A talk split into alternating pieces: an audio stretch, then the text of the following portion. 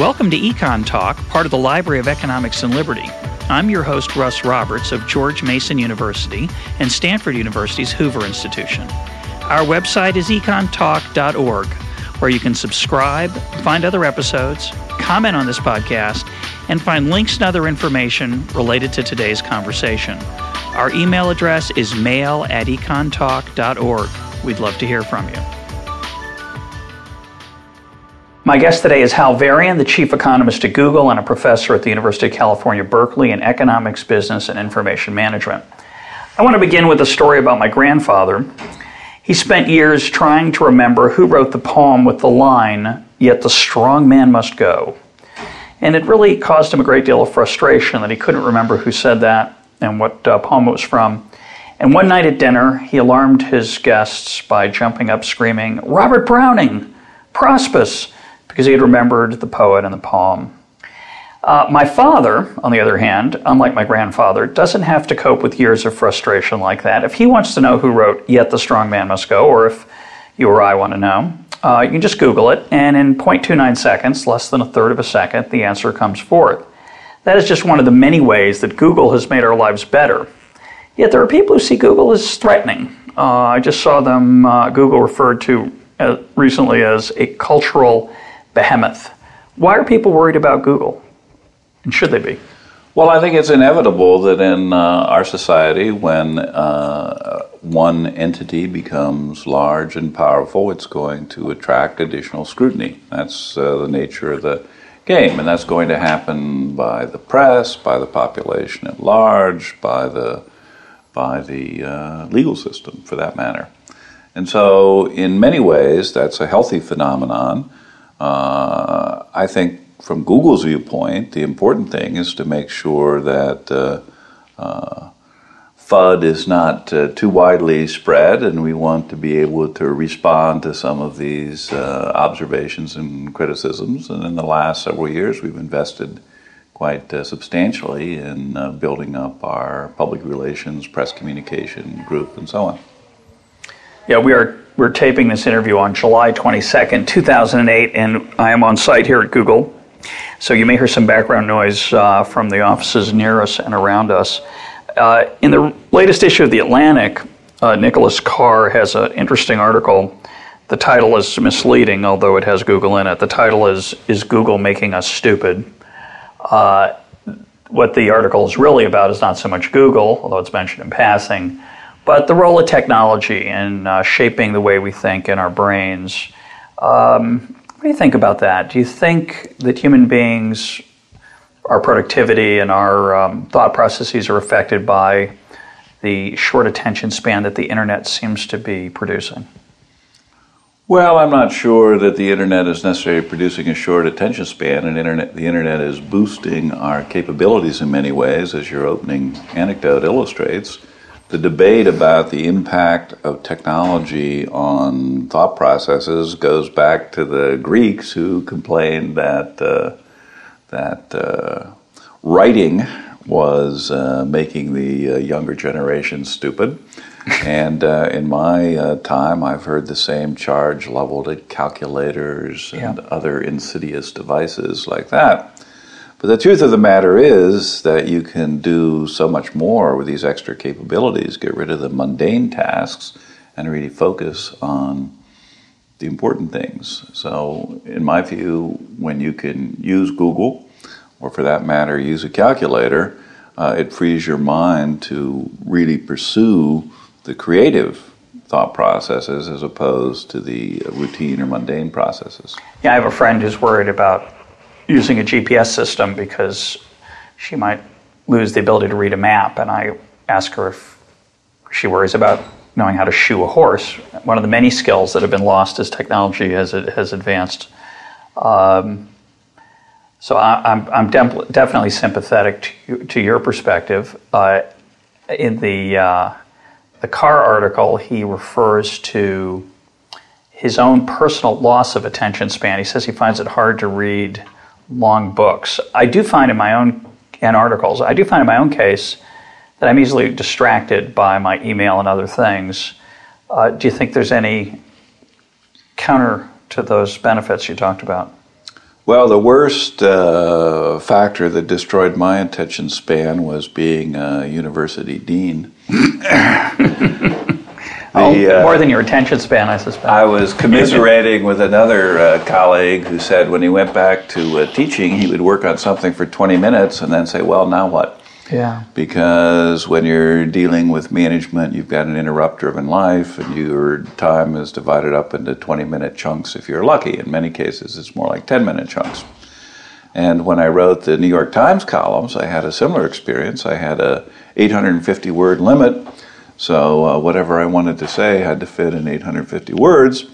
Well, as Robert Frost once said, uh, free verse is like uh, playing tennis with a net down, and uh, in some sense, an article with no page limit is like playing tennis with a net down. I, I think that having that constraint of the 850 word column did a lot to improve my communication and writing style. Yeah, but it has made it more difficult to write uh, long pieces should try an NPR commentary. You get about 475. Has yeah. the same. It focuses the mind wonderfully, like a hanging. So, as I uh, like to put it, in, in Washington, nobody pays attention to anything that doesn't fit on a bumper sticker. and in uh, business, nobody pays attention to anything that doesn't fit on a one page memo. And in academia, nobody pays attention to anything that doesn't fit on a 40 page document with footnotes and appendices.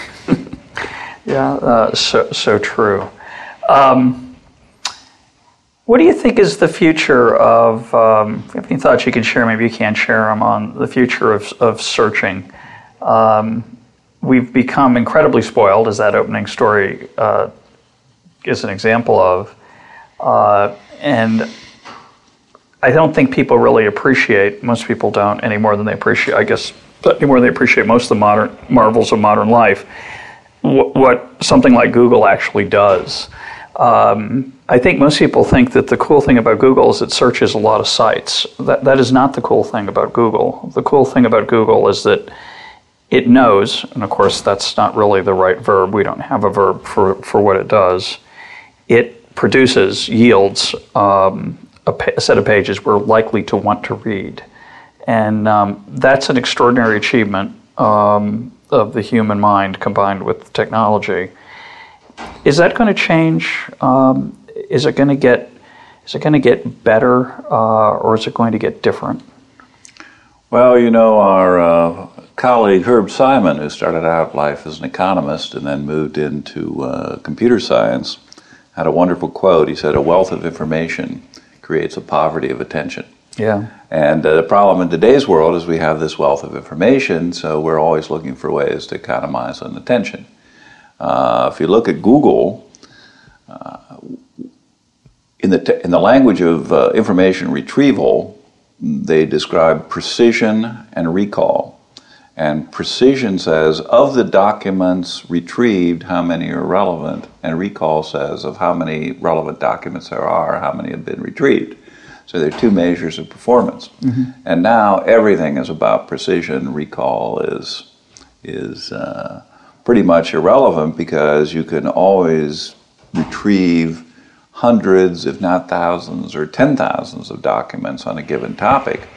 The challenge is to make sure that the documents you do retrieve are the most relevant to the query at hand. Right, you don't want all of them. You don't want all of them. And one of the one of the things that's interesting from the viewpoint of a kind of coevolution of the system is over time, users have become much more skilled at entering queries. Correct. So there are enter queries which are more focused, which are longer, which are more qualified, and so of course that gives Google or any other search engine a much better chance of pulling out the relevant documents. And uh, we see this evolution, uh, you know, even in the last few years. Yeah, no, that's an interesting that's an interesting point. I, I, it's an art, the art of searching. And, and, to go back to what we were talking about earlier with the machine-aided cognition, uh, there's nothing wrong with doing a math problem on a calculator. The important thing is to know which numbers to type in. Yeah, and the same thing with using Google. Right. Uh, using Google as an aid to memory or information retrieval is fine what you have to do is to develop the skill as a searcher to be able to find the documents that will really meet your needs. But is the technology itself going to get smarter, um, or is it just the user? The users are getting smarter, as you point out. Uh, will the technology get smarter? So, what people don't really understand fully is that technology is ultimately based on statistical relationships. And in fact, if you take the Google search algorithm, algorithm in English and apply it to another ang- language, it will work remarkably well. Mm-hmm. So there are these language or meaning independent parts that are primarily driven by statistical relationships of one form or another. And uh, as we get more data, as we get more experience, those will get better. Uh, but I think a big part of it is going to be the interaction with the user in terms of the user getting more mm-hmm. skilled in retrieving queries. Sure. Uh, it'll be interesting to see how the next generation of uh, the current generation of young kids, how their search skills and research. It's really about, as you say, it's about information retrieval. It's about research. We don't. Research used to be sitting in a musty library, poring over a document that was falling apart. And then it became poring over this horrible microfilm that hurt your eyes. And now it's sitting at a screen that gets better and better. And uh, it's a glorious thing. I think the next generation will do it a little differently than, than mine. Uh, right. I think about think about the car in 1910, mm-hmm. the automobile. Well, over time, the automobile's gotten better, but drivers have gotten better too. Yeah. Uh, so you've seen this uh, mutual evolution of the characteristics of the machinery, the characteristics of the infrastructure, the characteristics of the driver, and I think we'll all evolve in that direction. Uh, one of the very prominent things that's going on now is mobility of search. So if you look yeah. at the iPhone, which is really a breakthrough device, the uh, amount of searches that go on in the iPhone is really quite phenomenal. And in a few years, as we see a proliferation of mobile devices, we're going to see these uh, searches carrying over into every aspect of our life. Well, it's you know the car is a nice example because not only did we become better drivers, but what we expected of our cars and what we wanted to do with our cars and do in our cars changed dramatically over that. What do we century. ever do? What do we ever do without cup holders? Was, that know. was my exact thought. I, I just saw first time I've seen it. It must have been in existence for a while. A heated and cooling cup holder, so it keeps your coffee hot and your cold drink cold in your car. Uh, and soon you're right. We'll say, how can we live without? How can we just have those plain room temp cup holders. Um, I bought a new car. It has uh, one of those radio keys, so you don't have to take the key out of your pocket. You just press the push button to start. Yeah. Well, that seems like a little thing, but I have to say I love that functionality because I don't have to get to the car and fumble around in my pocket and drop what I've got in one hand.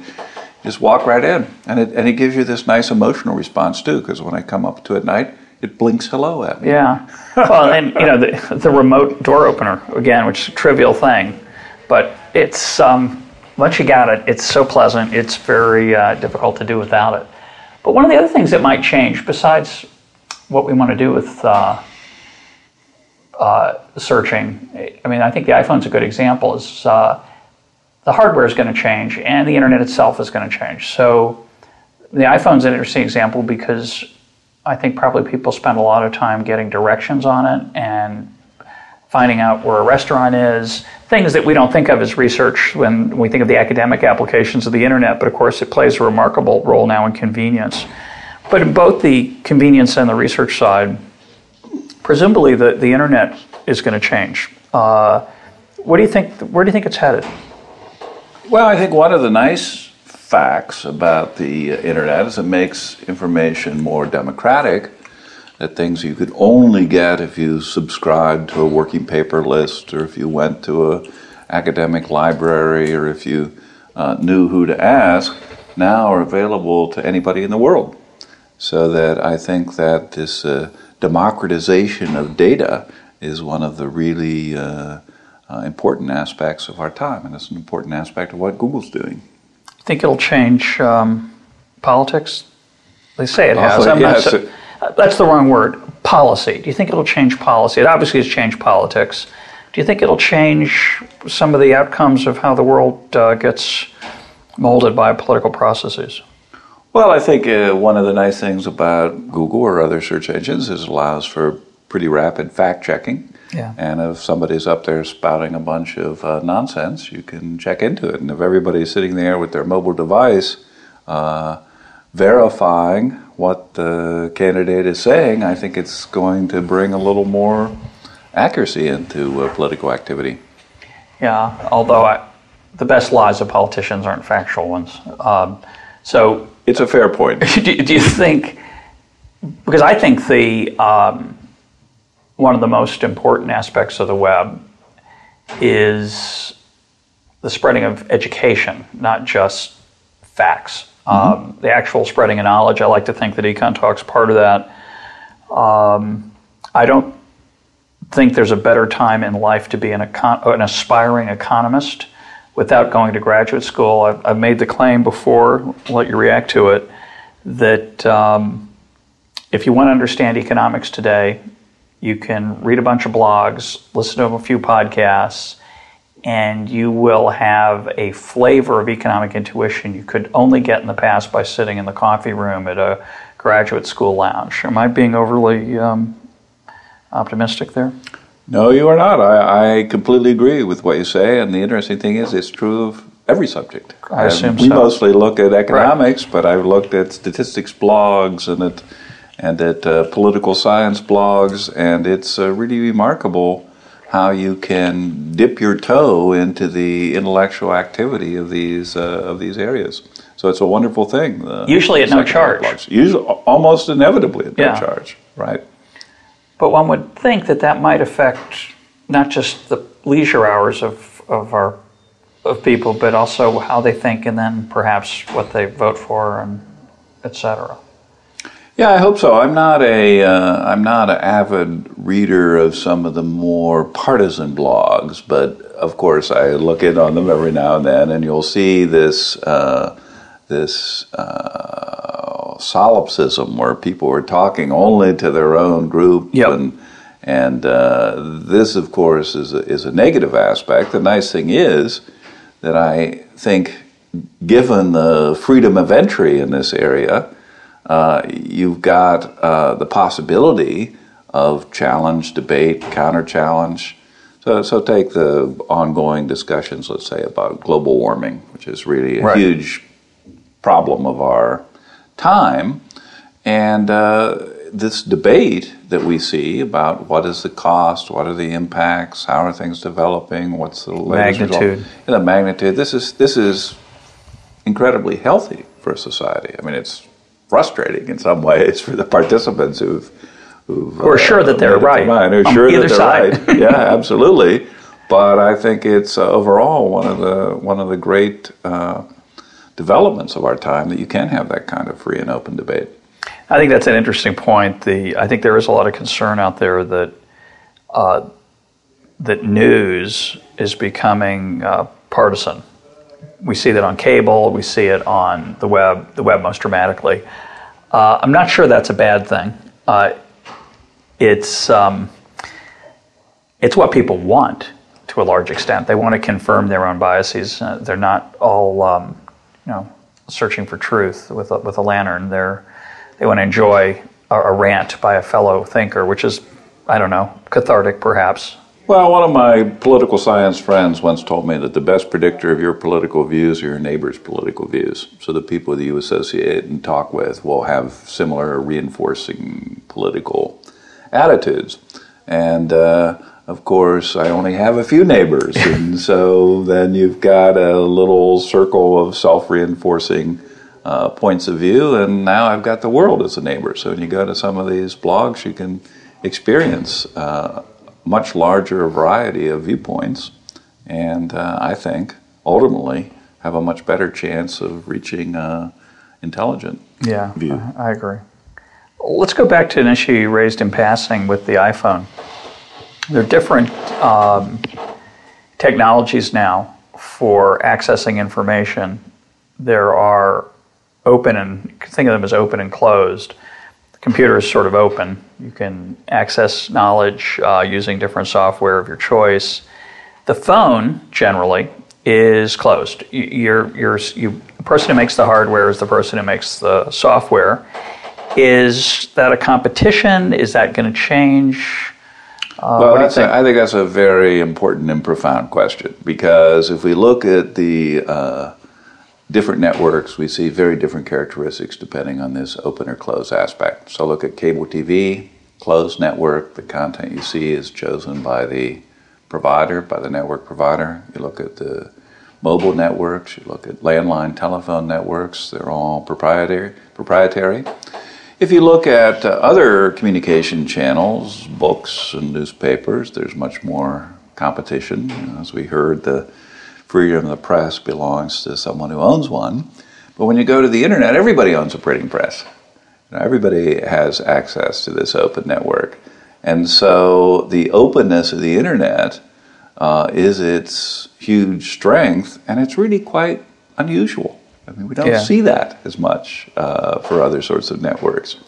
Uh, I like to refer to the internet as a lab experiment that got loose It really is. because yeah. it really was not designed uh, to be a popular communications mechanism. It was designed to be a communication mechanism among this elite scientific community. And I would tell you, even the people in that community who were there at the beginning are still surprised by the dramatic social impact of the internet.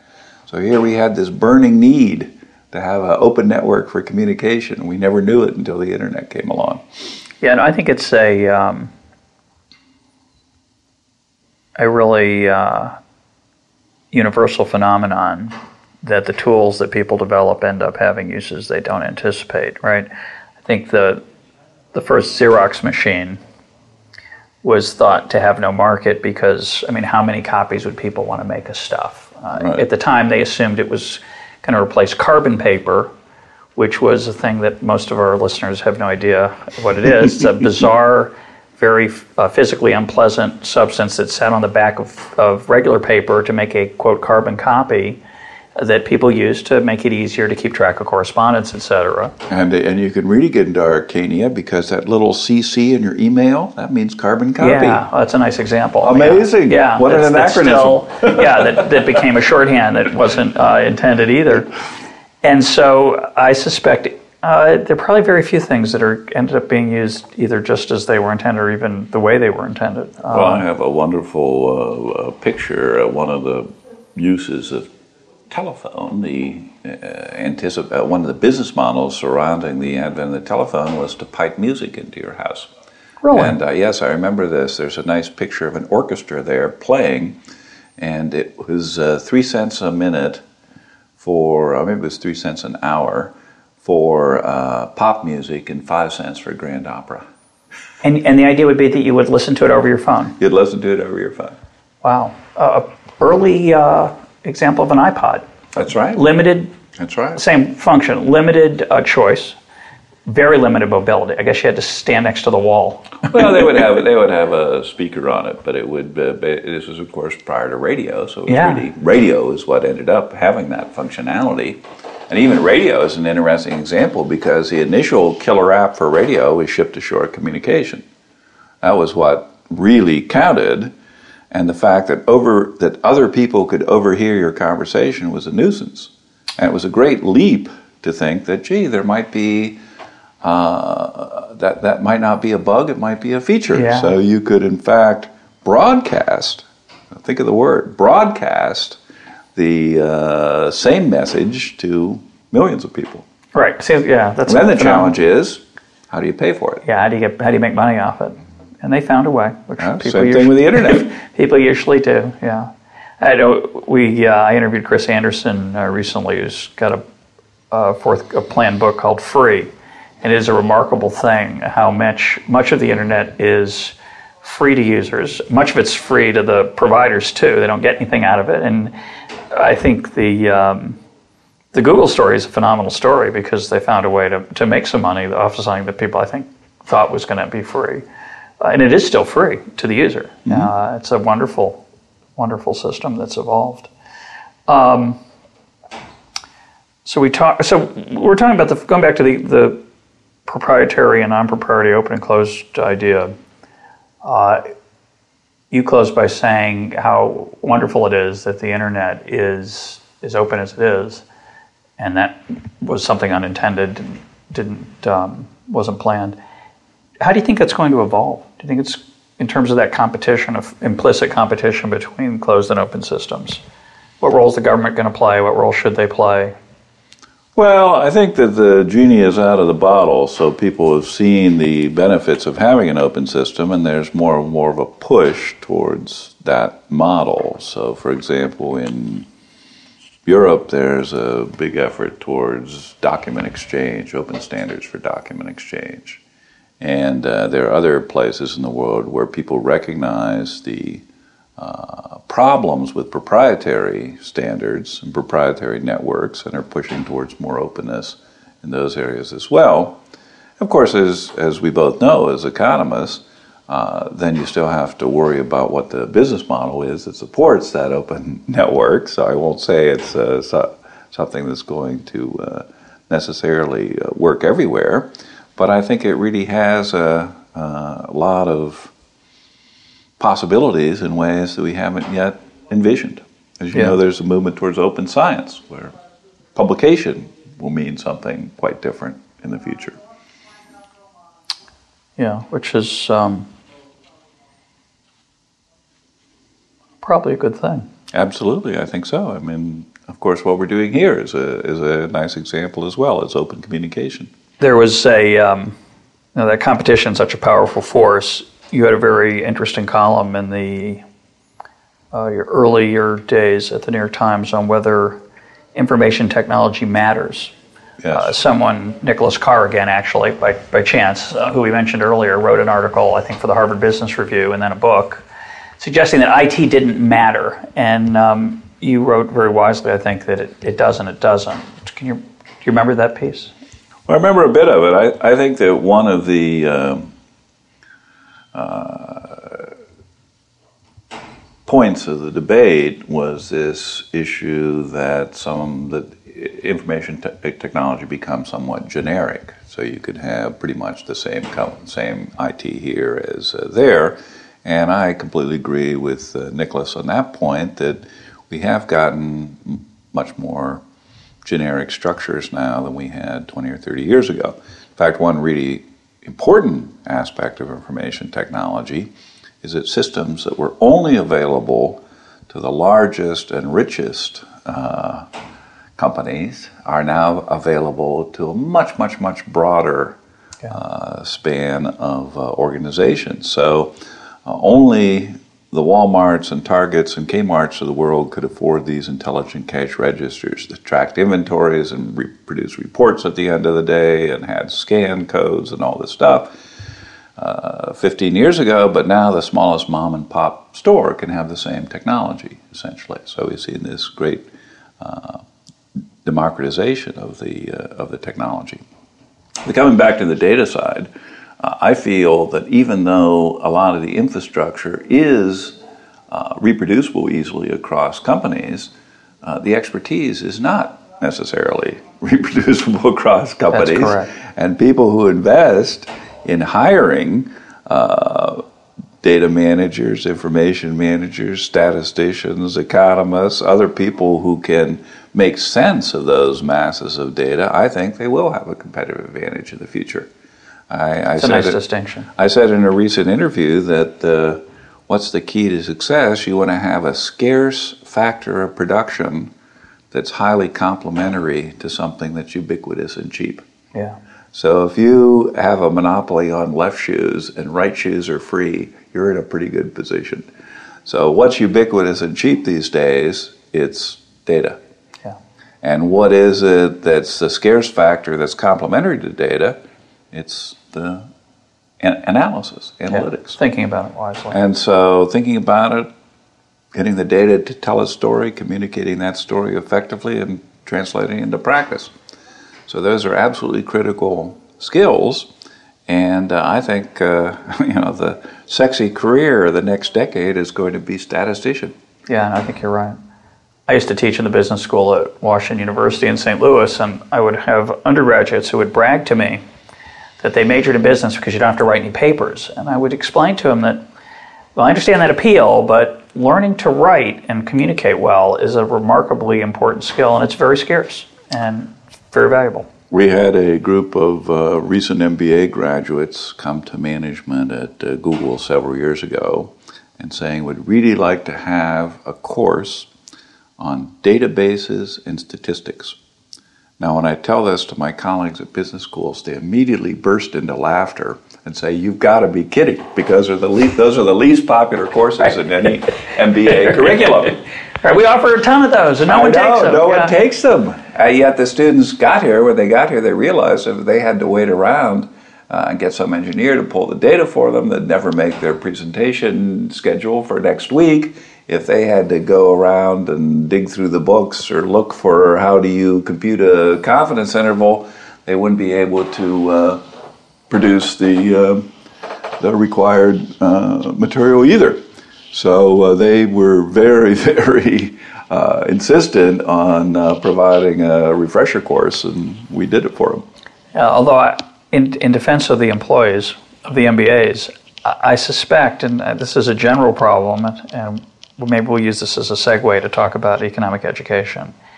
Um, the way that topics get taught in a business school are not always the most useful uh, ways, partly because they have to be general, but also I think because people teaching them tend to be they like to think of themselves as high-minded and in an ivory tower, and and they're more likely, I think, to force the students to prove uh, how to why t statistic is related to, to confidence interval and statistical significance, rather than having them understand that greater or less than two is not really the only thing that matters. That there's subtler and more important intangible lessons. The way I think about it, and I comment on this generally, I, I think it's very hard to teach people things in universities, especially at the undergraduate level, that don't easily lend themselves to an exams.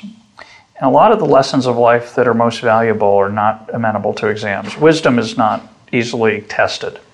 And so as a result, we tend to test facts, we tend to test proofs, we have multiple choice questions, and we miss out, I think, on the subtler forms of, of instruction, both in economics and certainly in statistics, where the temptation to require proofs and other things must be very strong. What do you think of that?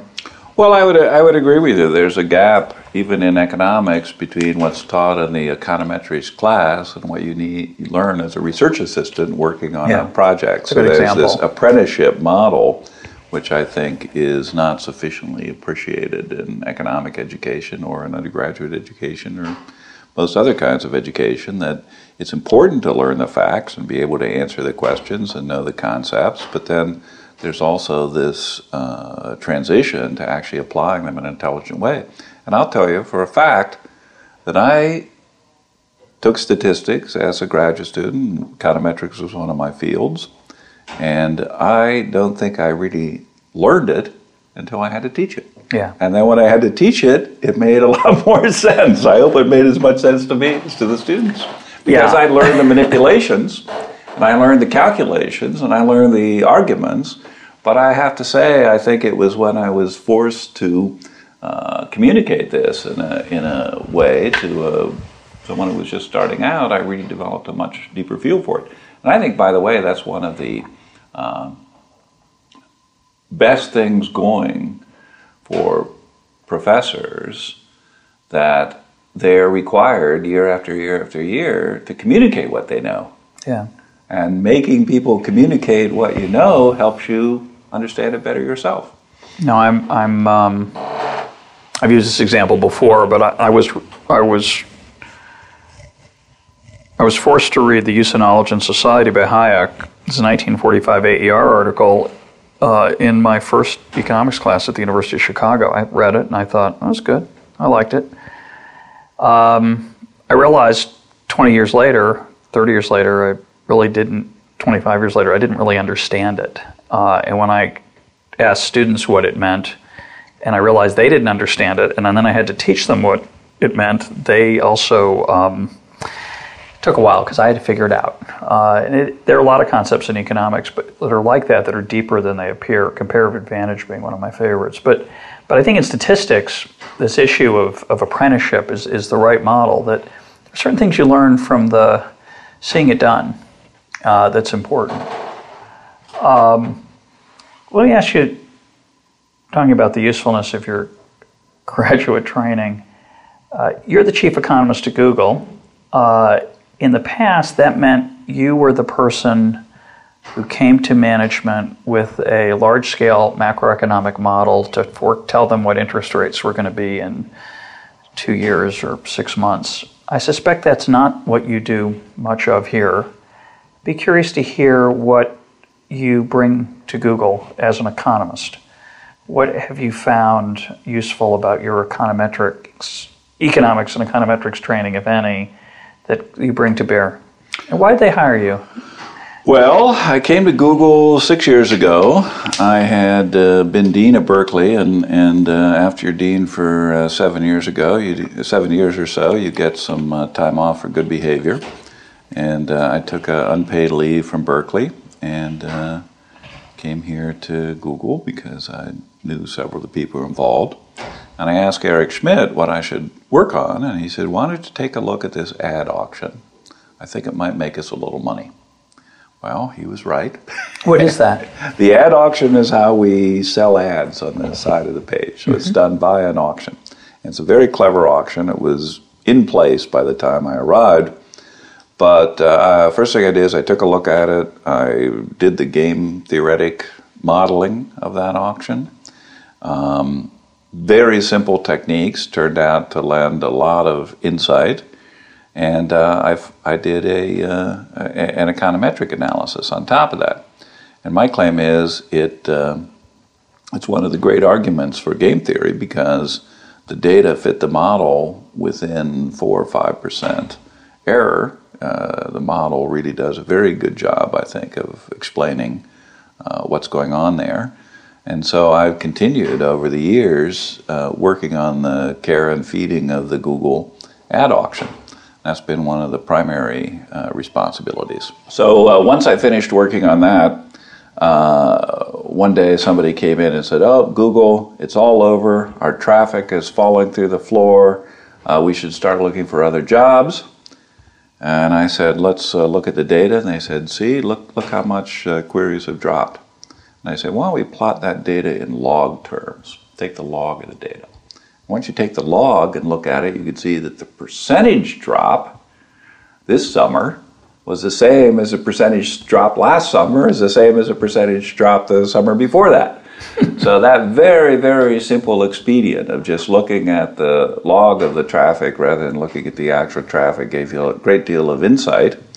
And uh, uh, this, by the way, was a very, very smart person who uh, who looked at the absolute numbers and got worried uh, I think what it uh, what it illustrates is that some pretty simple things can really go uh, a long way in uh, in generating insight, and that was a prime example. And after that, by the way, they were so impressed with my uh, brilliance in uh, time series forecasting, they became the chief forecaster. Yeah, uh, a title that you wouldn't want to bestow on your worst enemy. But c- right. congratulations. Uh, well, we're out of time. My guest today has been Hal Varian, the chief economist at Google. Hal, thanks for being part of Econ Talk. My pleasure.